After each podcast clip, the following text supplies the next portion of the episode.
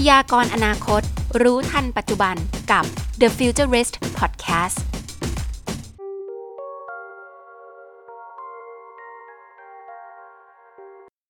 สวัสดีค่ะ ขอต้อนรับคุณผู้ฟังทุกคนนะคะ เข้าสู่ The Futurist ค่ะ อยากให้คุณเป็นนักอนาคตศาสตร์นะคะที่ชั้นซีชัดปวีตรีชัชวานวงศ์ค่ะ รับหน้าที่เป็น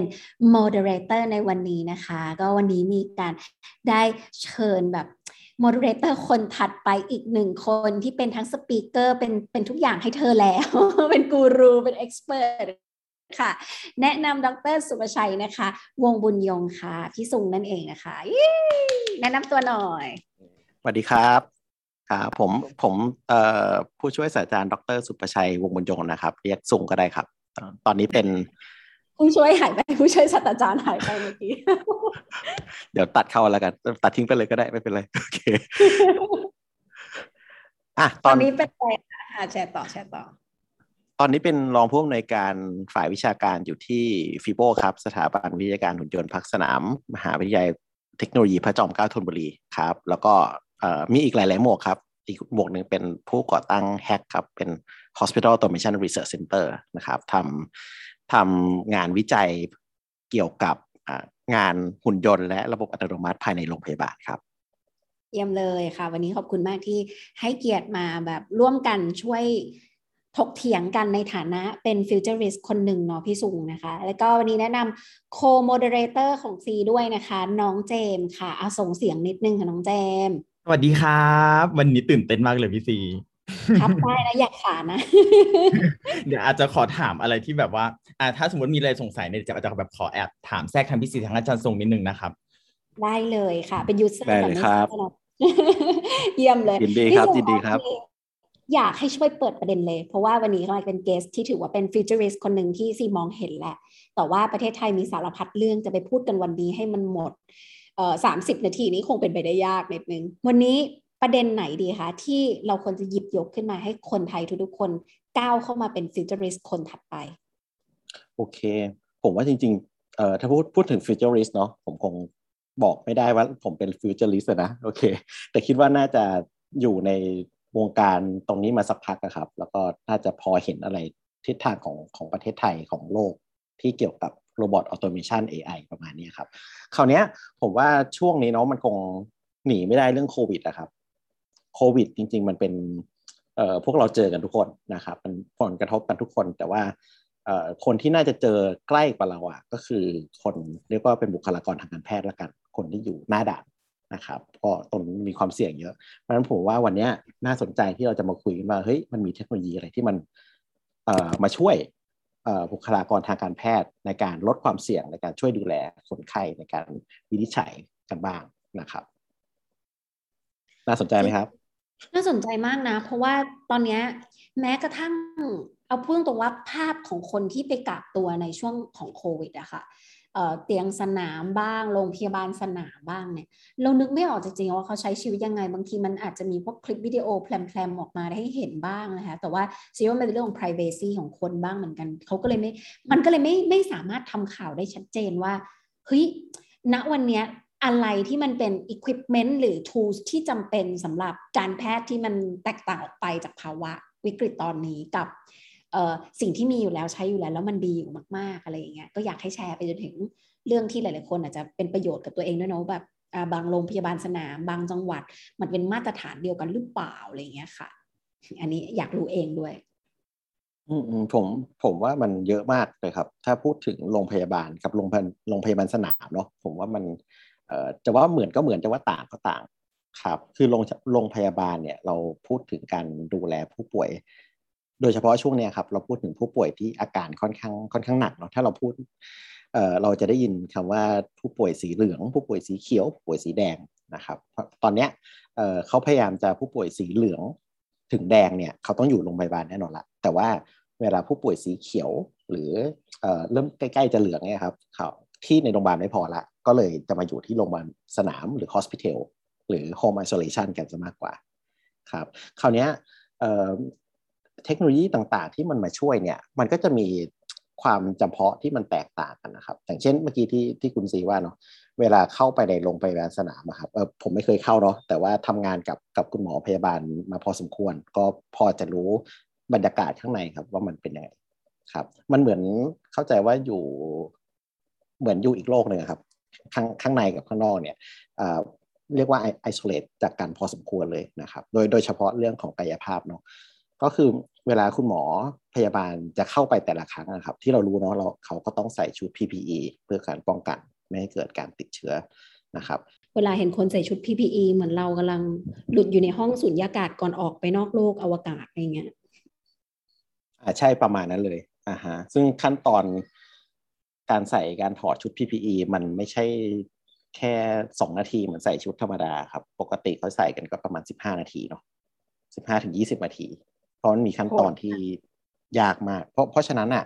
เอ่อมันมีอะไรก็ตามที่เข้าไปช่วยว่าเออให้คุณหมอพยาบาลไม่ต้องเข้าไปข้างในก็ดีที่สุดอาหารเพราะมันเลยมีเป็นที่มาของเทคโนโลยีหลาย ๆ อันครับ ที่เราเอามาช่วยเนาะว่าทำทำยังไงเพื่อลดความเสี่ยง ลดความยากลำบาก ของบุคลากรการแพทย์ตรงนี้ครับ ถ้าอย่างนั้นถือว่าพี่ซุงเป็นคนที่เห็นหมดทุกนวัตกรรมทางด้านการแพทย์ที่ช่วยคนอยู่ณปัจจุบันนี้พูดอย่างนั้นได้ไหมคะพี่เอ่อไม่ได้ครับเยอะไปครับ เรียกว่าอยู่อยู่ในส่วนที่สนใจแล้วกันนะครับอย่างอย่างโอเค background ผมทำพวก robotics เนาะ robotics แล้วก็ AI นะครับแต่ส่วนมากจะเป็น robotics ครับเพราะฉะนั้นอะอย่างอย่างงานเนี้ยครับที่เห็นชัดๆเลยก็คือเอเราไม่อยากให้หมอเข้าไป เราส่งคนเข้าไปแทน เราไม่อยากให้คนเข้าไป เราส่งหุ่นยนต์เข้าไปแทนอะไรประมาณนี้ครับเพราะเพราะฉะนั้นอะเราวันนี้เดี๋ยวเดี๋ยวผมอาจจะคุยเยอะๆหน่อยเกี่ยวกับไอ้หุ่นยนต์ที่มันเข้าไปแทนเนี่ยครับว่ามันเข้าไปทำไมเข้าไปทำอะไร แล้วก็เอ่อกว่าจะเอาเข้ามันกว่าจะให้มันเข้าไปอยู่ข้างในได้เนี่ยมันมีขั้นตอนอะไรบ้าง ครับอืมดีเลยค่ะ อยากฟังมาก อยากฟังมาก โอเค คราวนี้อย่างเวลาเรานึกถึงเนาะถ้าปกติเวลาเวลาเราจะเข้าไปข้างในอะครับปกติคุณพยาบาล แล้วก็บุคลากรการการแพทย์เนี่ย ส่วนมากก็จะเข้าไปเพื่อตรวจเนาะไปตรวจอย่างเช่น ดูไวท์ไซด์ไปตรวจอาการนะครับ หรือถ้าเป็น เป็นงานรูทีนมากๆก็จะเช่นการส่งอาหารเข้าไป ส่งยาเข้าไปหาผู้ป่วยแต่ละคนแต่ละคนนะครับ อันนี้เป็นเป็นงานปกติปกติเลยครับ ที่จะบอกว่าหุ่นยนต์ก็ทำงานแทนตรงนี้ได้ ถือว่าได้ดีพอสมควรเลยนะครับ เพราะฉะนั้นตรงนี้ที่ทีมผมน่าจะเป็นทีม หนึ่งในหลาย ๆ ทีมละกันที่ส่งหุ่นยนต์เข้าไปนะครับ ถ้าถ้าในไทยตอนนี้ผมว่ามีที่พัฒนากันเนี่ยผมว่าไม่ต่ำกว่า 10 ทีมนะครับ ที่ที่พยายามจะทำหุ่นยนต์ช่วยกันตรงนี้ครับแล้วก็ส่งเข้าไป คราวนี้ตอนตอนที่ส่งเข้าไปเมื่อกี้ที่บอกครับ มันก็มีเรื่องการส่งยาส่งอาหารส่งข้าวส่งน้ำตรวจร่างกายทำไวท์เทลไซด์ทำเทสต่าง ๆ นะครับ ของหุ่นยนต์ก็เข้าไปได้ ครับ แทนคุณหมอแทนคุณพยาบาลได้ได้ระดับหนึ่งนะครับ แต่ก็ก็คือหุ่นยนต์มันก็เป็นหุ่นยนต์เนาะมันไม่สามารถทำแทนทุกอย่างได้อยู่แล้วนะครับ แล้วต้นทุนพวกนี้ใครเป็นคนแบกรับคะต้นทุนพวกนี้ตอนนี้ตอนนี้ส่วนมากเป็นจะว่าเป็นเป็นเงินบริจาคกก็ได้เนาะผมว่าตอนนี้เอ่อถ้าอย่างที่เรารู้กันประเทศไทยเราค่อนข้างเอ่อช่วยการช่วยช่วยกันนะครับ เยอะ เยอะมากเพราะนั้นการคนที่จะทำบุญคนที่บริจาคตรงนี้เยอะมากนะครับ มีทั้งบุคคลทั่วไป มีทั้งบริษัทเอกชน ภาครัฐเนี่ยหลาย ๆ ที่นะครับที่เขาเข้ามามีส่วนร่วมตรงนี้ครับ ช่วยกันคนละไม้คนละมือครับ ยังเหลืออะไรคะที่คุณยนต์ทำไม่ได้หรือไม่ได้ทำหรืออะไรเหรอผมว่าผมว่าเยอะพอสมควรเนาะคือ โอเค เราอาจจะมองเห็นว่าเฮ้ยเอาหุ่นยนต์มา เอาคนออกไป เอาหุ่นยนต์มาพยาบาลออกไปอยู่ที่อื่น เอาหุ่นยนต์มาหมอไปอยู่ที่อื่น จริง ๆ มันไม่ได้ง่ายขนาดนั้นนะครับโอเคเอ่อตรงเนี้ยเราขอย้อนไปนิดนึงเรื่องเกี่ยวกับมาตรฐานเนาะมาตรฐานเกี่ยวกับพวกเครื่องมือแพทย์อะไรพวกนี้ครับมันมันมีความ safety เนาะเอ่อคุณซีลองคิดดูเอ่อมันเรียกว่ามีความต่างเยอะเลยอย่างเช่นอะหุ่นยนต์ถือถือประหลอดไปนะครับ แล้วก็ยื่นให้คนไข้วัดเอง กับอีกอันหนึ่งหุ่นยนต์ถือประหลอดไปเสียบจักรแล้คนไข้ในการวัดนะครับสองสองอันนี้เป็น medical device ที่มันอยู่อยู่กันคนละคนละคลาสกันนะครับความยากง่ายคนละเรื่องกัน ความอันตรายคนละเรื่องกันเหมือนกันนะครับเพราะฉะนั้นจะ expect ว่าหุ่นยนต์เป็นแทนทุกอย่างเนี่ยทำไม่ได้อยู่แล้วนะครับ แต่ว่าที่ที่บอกครับจริง ๆ ตอนนี้สิ่งที่ต้องทำก็คือเราเราพยายามจะ จะปรับเนาะปรับเทคโนโลยีที่มันมีอยู่เนี่ยให้มันเหมาะสมกับงาน โดยที่เอ่อมันมีเงื่อนอยู่สองอัน มีเงื่อนเวลากับเงื่อนราคาครับก็ถ้าถ้าสองอันเงื่อนเงื่อนเงื่อนเรื่องเทคโนโลยีมันทำได้อยู่แล้วแต่เรื่องราคากับเรื่องเวลาเนี่ยที่เราต้องทำเพื่อสู้กับสภาวะวิกฤตตรงเนี้ย ผมว่าตรงเนี้ยเรื่องสำคัญครับ ครับผมอาจารย์ซุงจะมีเรื่องอยากอยากถามนิดหนึ่งครับ แล้วตอนเนี้ยครับที่เราเอาไปใช้อันเนี้ย คือคือจำเข้าใจว่าด้วยความที่มันเป็นหุ่นยนต์หรือแบบเป็นเทคโนโลยีสมัยใหม่อะไรเงี้ยครับ ตัวตัวตัวบุคลากรทางการแพทย์เองเนี่ยเขาเขาพร้อมใช้งานกับอะไรพวกนี้ไหมครับคือเหมือนแบบโอเคเราเราอยากเสนอให้เขาใช้เพราะมันดีอย่างนั้นอย่างนี้ แต่ว่าตัวเขาเองเนี่ยเขาสะดวกที่จะใช้ไหมหรือว่าเขาใช้เขารู้สึกว่าเขาใช้แล้วมันดีขึ้นกับเขาไหมนี่คือเจมอยากรู้นิดนึงนะครับอาจารย์เขาใช้เป็นไหมต้องสอนเขาเยอะขนาดไหน มันจะทันเวลาไหมอะไรเงี้ยครับ ถามว่าอยากใช้ไหมอยากใช้อยู่แล้วครับ เพราะว่าเพราะว่าเขามันก็เข้าไปช่วยเนาะที่ที่บอกมื่อกี้ครับแทนที่จะต้องใส่ชุด PPE สิบห้านาที แล้วก็เข้าไปชั่วโมงหนึ่งออกมา โอ้มันไม่สนุกอะครับ เพราะฉะนั้นอะถ้าถ้ามีตัวช่วยอะโอ้มันมันดีอยู่ละใช้ยากไหมมันแล้วแต่แล้วแต่ตัวหุ่นยนต์เนี่ยครับ ว่ามันความยากความง่ายในการบังคับเนาะต่างกัน แล้วก็ความถนัดแค่ไหนนะครับมันถ้าถ้าพูดถึงหุ่นยนต์เนี่ย เออเราเรียกว่า AMR เนาะหรือว่า Autonomous Mobile Robot นะครับมันจะมีอยู่ 2 แบบใหญ่ๆนะครับอย่างเช่นแบบแรกก็คือมันเป็นอัตโนมัติเลย เราแค่เราแค่สั่งเหมือนเหมือนเล่นเกมอะครับ เราจิ้มเอาเมาส์จิ้มไปที่แมปแล้วก็จิ้มไปว่าให้มันไปที่เนี้ยหุ่นยนต์มันก็วิ่งไปเองครับ กับแบบที่สองคือคล้ายๆเป็นเป็นใช้บังคับไปจะใช้ใช้เป็นบังคับแมนนวลไปนะครับ ก็สองแบบนี้มันมันมีข้อดีข้อเสียเนาะนะครับ ก็จะว่าใช้งานง่ายไหมมันก็มันก็ไม่ง่ายขนาดนั้น แต่ว่าเออคุณหมอพยาบาลเรียกว่าน่ารักมากครับ ก็ก็พยายามฝึกพยายามใช้งานกันจนจนใช้งานคล่องครับ ก็ส่วนมากก็ใช้เวลาสักอาทิตย์นึงครับ กว่ากว่ามันจะทำงานได้ตามตามใจนะครับเออแล้วตอนนี้ทาง ที่อาจารย์ซุงได้ไปช่วยเหลือนี่มีมีมีมีเยอะไหมครับ ผมที่แบบที่ได้ไปทำกับเขาอะครับเอ่อตอนนี้ไปน่าจะเป็นสิบโรงพยาบาลอยู่นะครับเยอะเหมือนกันแต่ว่าครับแต่แต่ว่าอันอันนี้ก็คือเอ่อสิบโรงพยาบาลนี้ของของที่ที่ฟีโบเนาะนะครับแต่แต่ว่าจริงๆเอ่อเรามีเครือข่ายนะครับ เป็นหุ่นยนต์ก็จริง ๆ ของมีของหลายมหาลัยครับ ของจุฬาลาดกระบังธรรมศาสตร์ แล้วก็บริษัทเอกชน หลาย ๆ ที่นะครับ ก็คือจริง ๆ ก็กวนเดียวกันแหละครับ ก็เป็นเพื่อนพี่ๆน้องๆกันหมด ก็ก็คือจริง ๆ เรามีมี request เข้ามาประมาณ 500 ชุดนะครับ ตอนนี้นะเราเราเปิดเปิด request ไว้ตั้งแต่ประมาณประมาณสองสาเดือนที่แล้วนะครับ ตอนนี้ก็คน request เข้ามาจน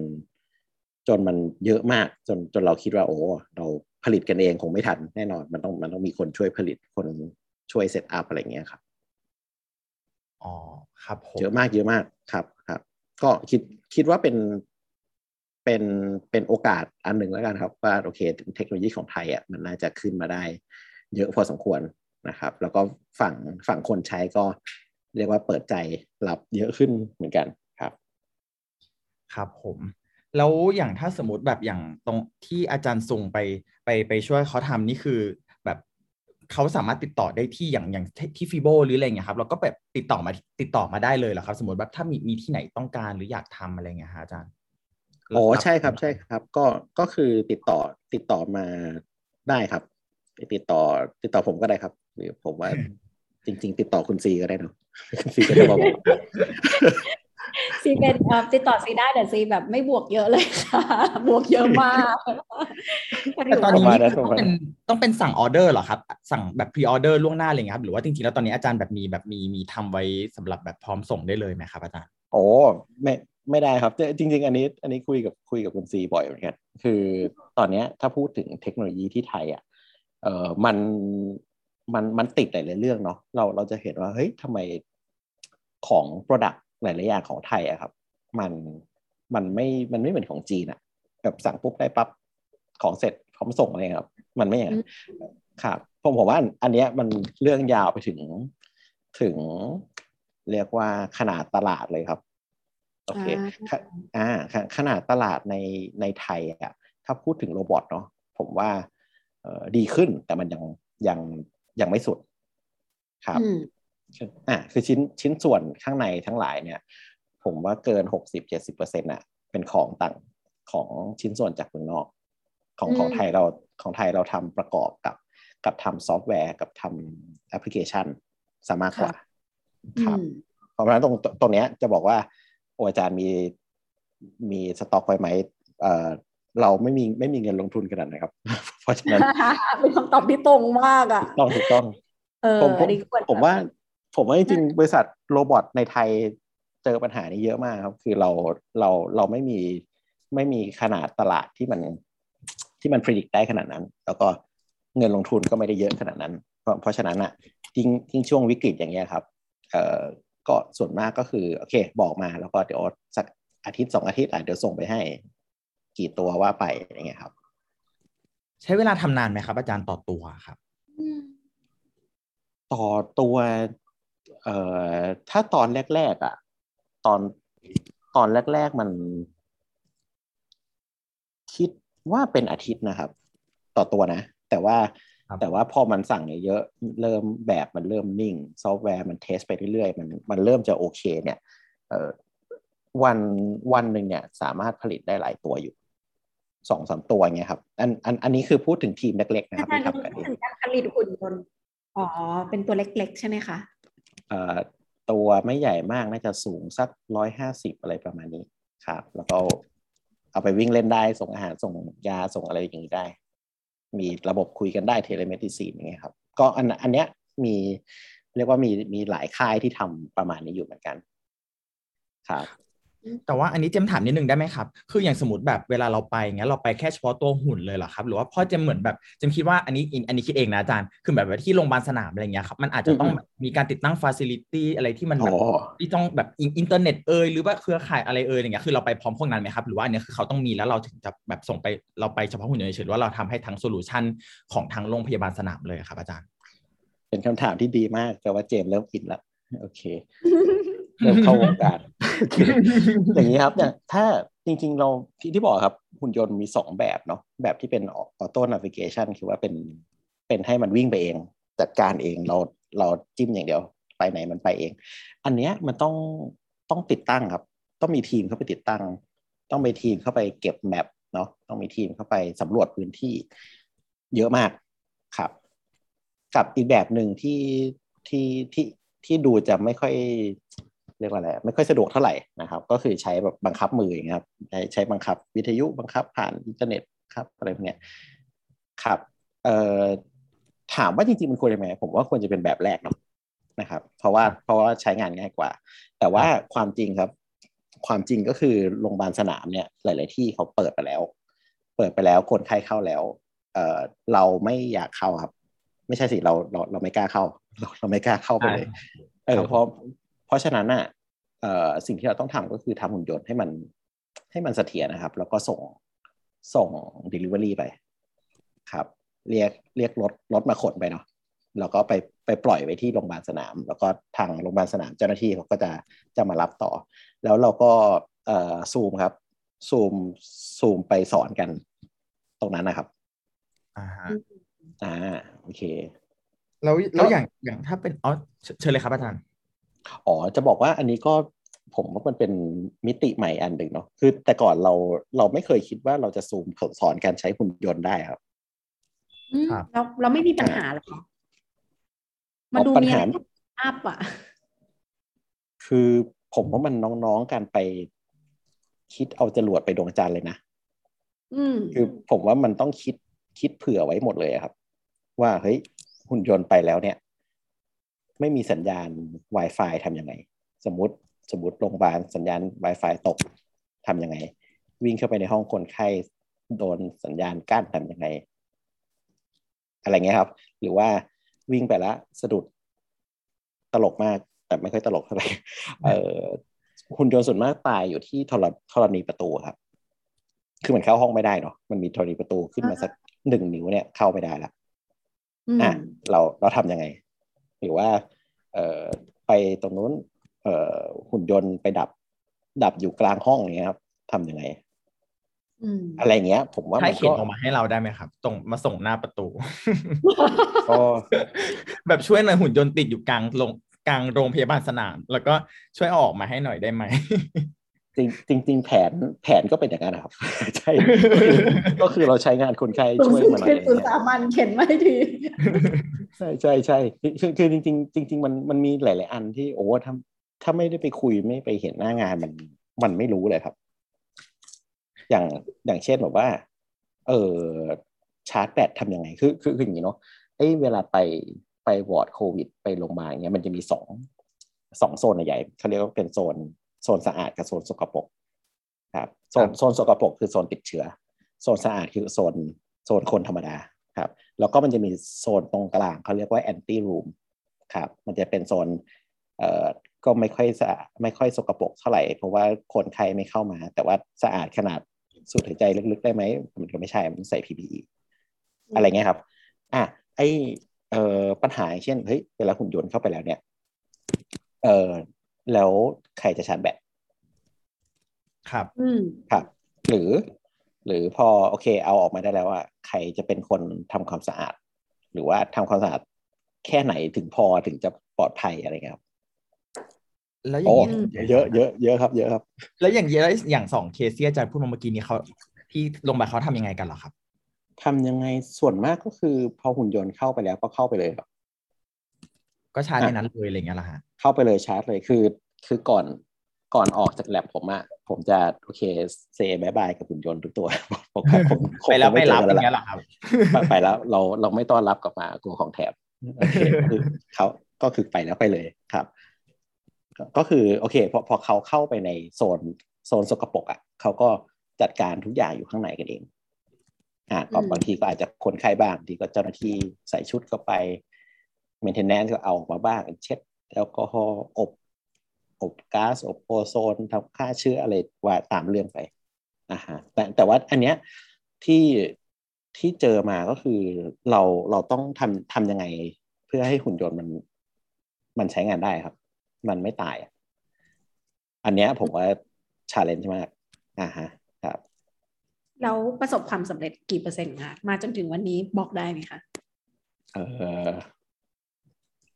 พอใจกับผลงานตัวเองที่ได้แบบทำออกไปเพื่อช่วยเหลือให้ทันท่วงทีเนี่ย ประมาณสักกี่เปอร์เซ็นต์คะไม่รู้จะนับเปอร์เซ็นต์ยังไงเนาะคือผมเป็นอะเต็มสิบให้ตัวเองสักประมาณเท่าไหร่ดีเรียกว่าค่อยๆบวกได้ไหมคือค่อยๆบวกคือคือประมาณว่าโรงพยาบาลแรกที่อะเดี๋ยวเดี๋ยวเราประสบการณ์ตรงเลยนะโรงโรงพยาบาลแรกที่ไปโอ้หุ่นหุ่นเป็นล้านเลยครับ หุ่นเป็นล้านทำกันข้ามวัน เออไม่ใช่ดิ ทำกันสองสามเดือนนะครับ ไม่หลับไม่นอนกันเด็ก ๆ มาเต็มที่ลุยโควิดโควิด ไม่กลัวเข้ามาทำกันอะไรเงี้ยสองสามตัวแรกเอาไปให้สองสามโรงพยาบาลก็ไม่ใช้ ไม่อืมไม่ใช่ไม่ไม่ใช้คือบางโรงพยาบาลใช้แล้ว ใช้แล้วไม่ค่อยตอบโจทย์ บางโรงพยาบาลใช้แล้ว คนเข้าไปง่ายกว่าอะไรเงี้ยประมาณนะครับ นั่นนั่นคือตั้งแต่ปีที่แล้วเนอะประมาณนะครับ เราเราเราก็ ปรับปรุงปรับปรุงเอาเอา requirement เอาที่ user feedback เนี่ยมาแก้แก้แก้แก้ไปเรื่อยๆ จนจนปัจจุบันตอนเนี้ยที่ที่ไปเราใช้กันเยอะๆเลยอะมีโรงพยาบาลธัญรักษ์ครับโอ้อันอันนี้อันนี้อันนี้ผมว่าเป็นฝั่งของโรงพยาบาลด้วยครับ คือคุณหมอตั้งแต่ตั้งแต่ผอไล่ลงมาเลยครับ คือเขามาเข้ามาเรียนรู้วิธีเข้ามาเข้ามาคุยกัน ว่า เอ้ยเขาอยากได้เนี่ยเนี่ยเนี่ยเราเราสามารถทำเนี่ยเนี่ยเนี่ยได้เนี่ยมันเจอกันตรงไหนนะฮะแล้วก็ปรับกันไปปรับกันมาครับมีเพิ่มนู่นเพิ่มนี่เออเอา requirement เอา limit เอา limitation อะไรทั้งหลายมาดูนะครับ ก็ก็จนที่เนี่ยที่ทำงานได้เยอะๆ ซึ่งเอ่ออาทิตย์ก่อนมีมีสัมภาษณ์คุณพยาบาลไปเหมือนกันก็ดีใจน้ำตาไหล คือเขาก็เขาก็ใช้งานกัน เรียกว่าใช้งานหนักเลยครับ ใช้งานกันจริงจังใช้กันหนัก แล้วก็อยากได้เพิ่มอีกหลายตัวอย่างเงี้ยครับโอเคโอ้แค่นั้นก็แฮปปี้สุดแล้วครับครับแล้วเจอันนี้เจมอยากถามอีกนิดนึงครับอาจารย์ คือตอนเนี้ยอันยังมันยังมีแบบฟังก์ชันอะไรใหม่ๆ หรือว่าเทคโนโลยีใหม่ๆ ที่แบบอาจารย์เตรียมจะเอามาใช้กับหุ่นยนต์พวกนี้แล้วแบบจะเอาไปใช้ในอนาคตอีกไหมอะครับเอ่อมีเยอะเยอะเลยครับ เรื่อยๆเลยครับ อย่างเช่นไอ้ระบบ navigation เมื่อกี้ที่บอกครับเออเราเรา นึกถึงว่า เอ๊ะเราเราจะทำยังไง เพื่อให้เราไม่ต้องเข้าไม่ต้องเข้าไปที่นู่น แต่ว่าเราเราตัดกระบวนการ set up ออกไปอะครับ ครับผม นึกนึกถึงนี้ นึกถึงเจมส์ซื้อหุ่นยนต์ดูดฝุ่นมาตัวหนึ่งแล้วก็ปล่อยมันวิ่งที่บ้านแล้วสักพักมันก็เรียนรู้ map ที่บ้านได้หมดละครับ อะเราจะทำยังไงให้มันง่ายขนาดนั้นนะครับอ่าอ่าหรือ หรือตอนนี้จริงๆ co co กับสตาร์ทอัพเจ้าหนึ่ง นะครับเขาเป็นคุณหมอเนาะคุณหมอเขาำทำเป็นเครื่องเครื่องเครื่องตรวจไวท์ไซน์นะครับ ก็อันเนี้ยเเราก็จอยกันละเอา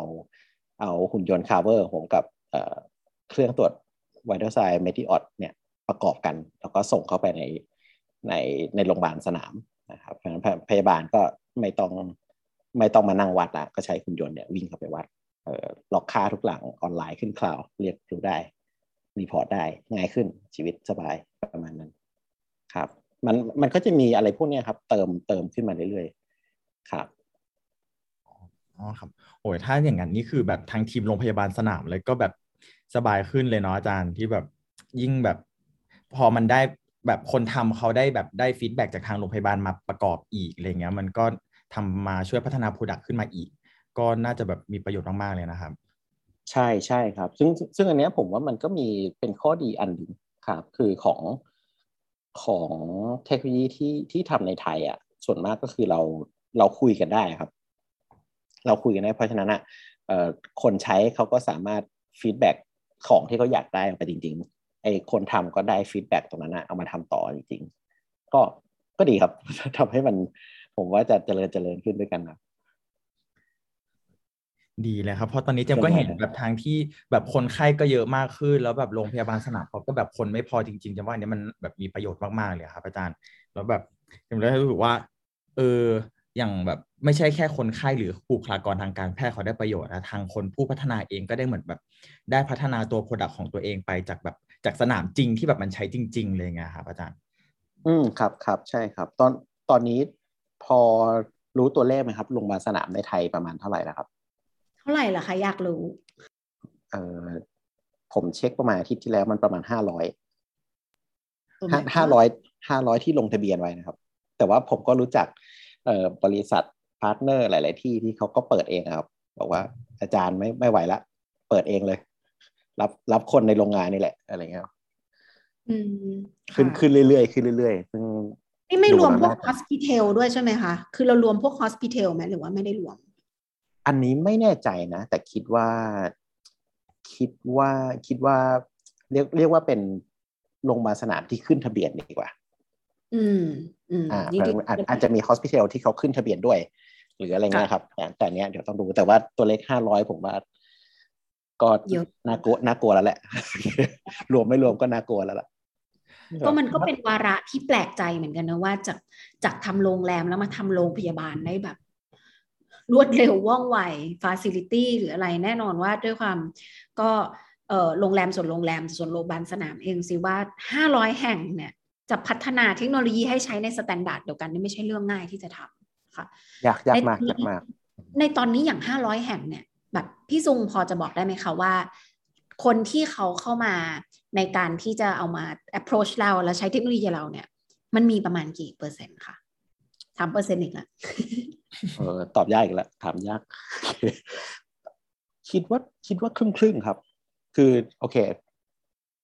ถามว่ามาจากไหนที่ที่บอกที่บอกเมื่อกี้ครับ เราเรามี request มาเนาะประมาณห้าร้อยที่ที่บอกเป็นเป็นเป็นเครือข่ายแล้วละกันครับ กลุ่มกลุ่มคนรักโรบอทเนี่ยโอเคก็ก็ได้ได้มาจากหลาย ๆ แห่งแต่อัปเดตกันเรื่อยๆก็ประมาณประมาณห้าร้อยห้าร้อยชุดนะครับ ห้าร้อยตัว ก็ตีไปสมมติที่ละตัวมันก็มันก็ห้าร้อยโรงพยาบาลแล้วเนาะอะฮะ ซึ่งโรงพูดถึงกันนะอืม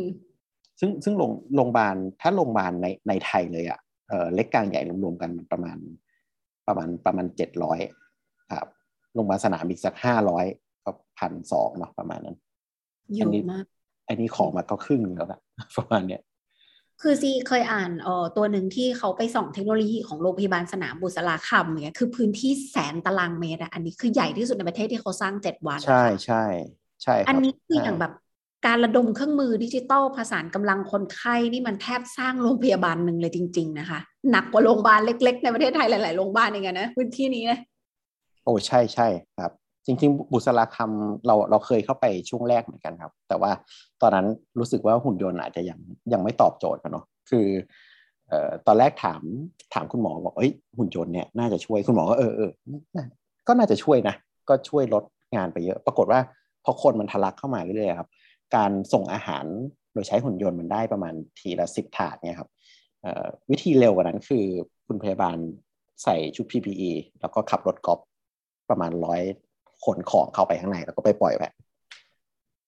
อันอันเนี้ยเป็นเป็นบรรยากาศจริง ๆ ที่เขาทากันครับอืมเพราะเพราะนั้นจะบอกว่าเอ้ยหุ่นยนต์อะมัน มันก็ช่วยในระดับนึงแหละ แต่แต่ถ้าพอพอมันเริ่มเริ่มเกิน limit มันอย่างเงี้ย มันก็ก็อาจจะไม่เหมาะละค่ะนี่เวลาก็ล่วงเลยมาพอสมควรแล้วนะ จริง ๆ ต้องบอกว่า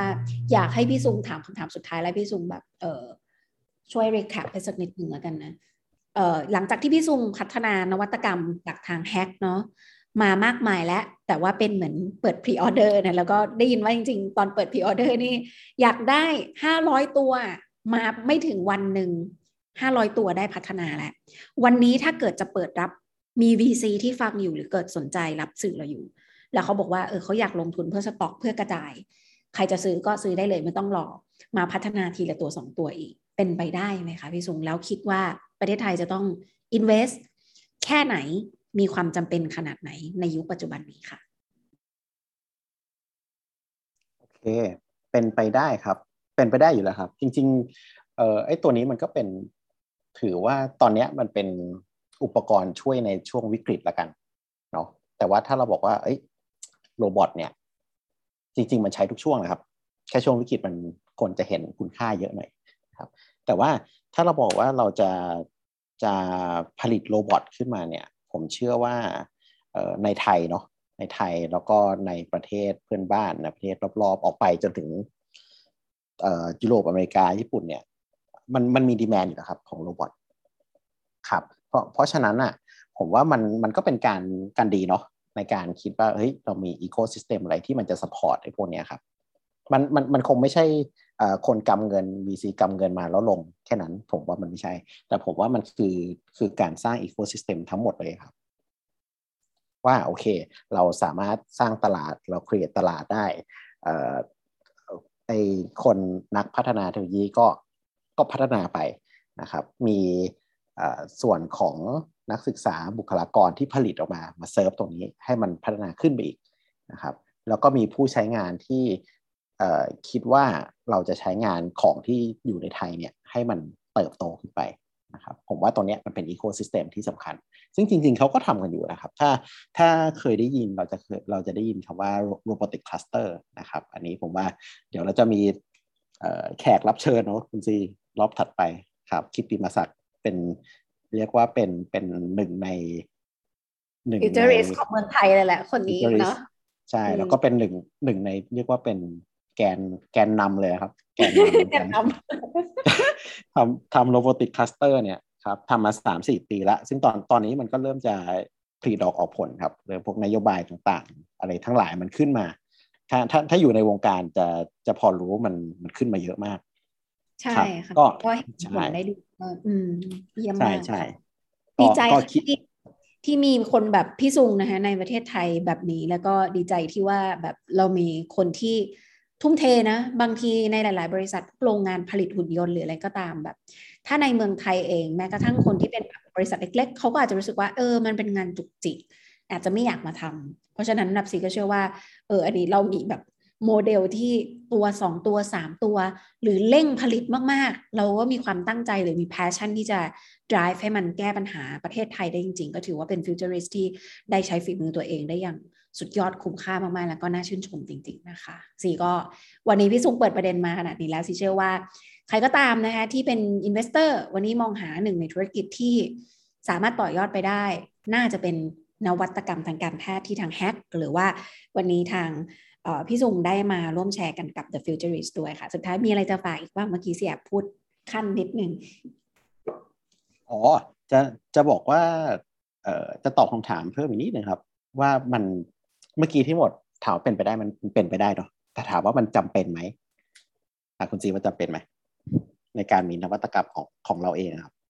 ซีคิดว่ามันจำเป็นนะ เพราะว่านั่นคือเหตุผลที่เมืองไทยยังติดอยู่ในกับดักของ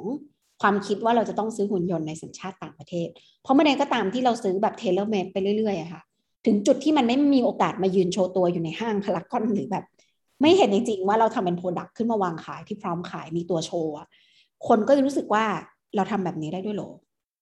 หรือแบบไม่รู้สิซีว่าเวลาพอมันมายืนโชว์บางทีคนบางคนก็จะรู้สึกว่าเออมันมีอรรถประโยชน์ในการใช้ ให้เป็นแบบนี้ได้ไหมแบบนั้นได้ไหมอะไรอย่างเงี้ยค่ะ อืมอันครันี้บความคิดดีนะส่วนตัว ใช่เลยผมผมว่านั้นสำคัญมาก แล้วก็มีอีกอีกอันหนึ่งอีกประเด็นหนึ่งครับ ยิ่งตอนวิกฤตอย่างเงี้ยครับ ถ้าประเทศไทยเราไม่มีนวัตกรรม หรือเทคโนโลยีที่เราพึ่งพาตัวเองได้อะครับ มันไม่มีใครมาช่วยเราหรอกครับ นั่นแหละ ผมว่าจริงจำเป็นมากครับนำเข้าทุกอย่างคือจบนะแล้วก็อายเขาด้วยในต่างประเทศรู้สึกว่าใต้ประเทศไทยทำเองไม่ได้หรอกแต่อันนี้ก็เป็นการกอบกู้หน้าแล้วมากจริงๆนะคะก็ขอบคุณทั้งพี่ซุงด้วยที่เป็นครับผมหนึ่งในแกนนำสำคัญเลยของ HAC นะคะ หรือทางแฮกค่ะก็หวังว่าจะมีโอกาสช่วยกันผลักดันไปจนถึงสู่ฝั่งฝันนะคะ แล้วก็ขอต้อนรับเข้ามาร่วมจัดรายการ Futurist กับเรา เพราะว่าพี่ซุงเองก็จะ ต่อไปคงจะได้เจอได้ยินเสียงกันอยู่บ่อยๆ ใครอยากเห็นหน้าก็เดี๋ยวเข้ามาดูโปสเตอร์ในการโปรโมทได้ค่ะผ่านช่องทางซิงเกตเลยค่ะ วันนี้ขอบคุณพี่ซุงมากแล้วก็ขอบคุณน้องเจมด้วยน้องเจมมีอะไรจะกล่าวสักนิดนึงก่อนจบไหมคะ moderator ฝึกหัดของเรา ก็ก็ยินดีมากครับที่ที่ที่ที่ได้มาพูดคุยกับอาจารย์ซุงแล้วก็พี่ซีนะถือว่าแบบเป็นครั้งแรกเลยที่จะแบบได้มาแบบ มาถามอะไรเงี้ยอาจจะแบบเป็นมุมมองของคนที่แบบ เออเป็นยูเป็นเป็นคนที่แบบมองที่แบบไม่ได้มีพื้นความรู้อะไรพวกนี้มากมาย แล้วก็ได้ความรู้จากอาจารย์ซุงแล้วก็พี่ซีมาก ๆเลยครับ ก็ขอบพระคุณมากนะครับผม ก็ได้เลยครับผมโอเคค่ะ งั้นครับ Futurist ในวันนี้ก็สามารถเข้าไปติดตามได้ผ่านช่องทางพอดแคสต์ด้วยเช่นเดียวกันนะคะพอดแคสต์ของซีเนียเกนค่ะ แล้วก็มาติดตามเจอฟิวเจอริสกันใหม่นะคะ ในสัปดาห์หน้าสำหรับวันนี้ สวัสดีทั้งสองท่านแล้วก็คุณผู้ฟังทุกคนด้วยค่ะ สวัสดีค่ะ สวัสดีครับครับ พยากรณ์อนาคต รู้ทันปัจจุบันกับ The Futurist Podcast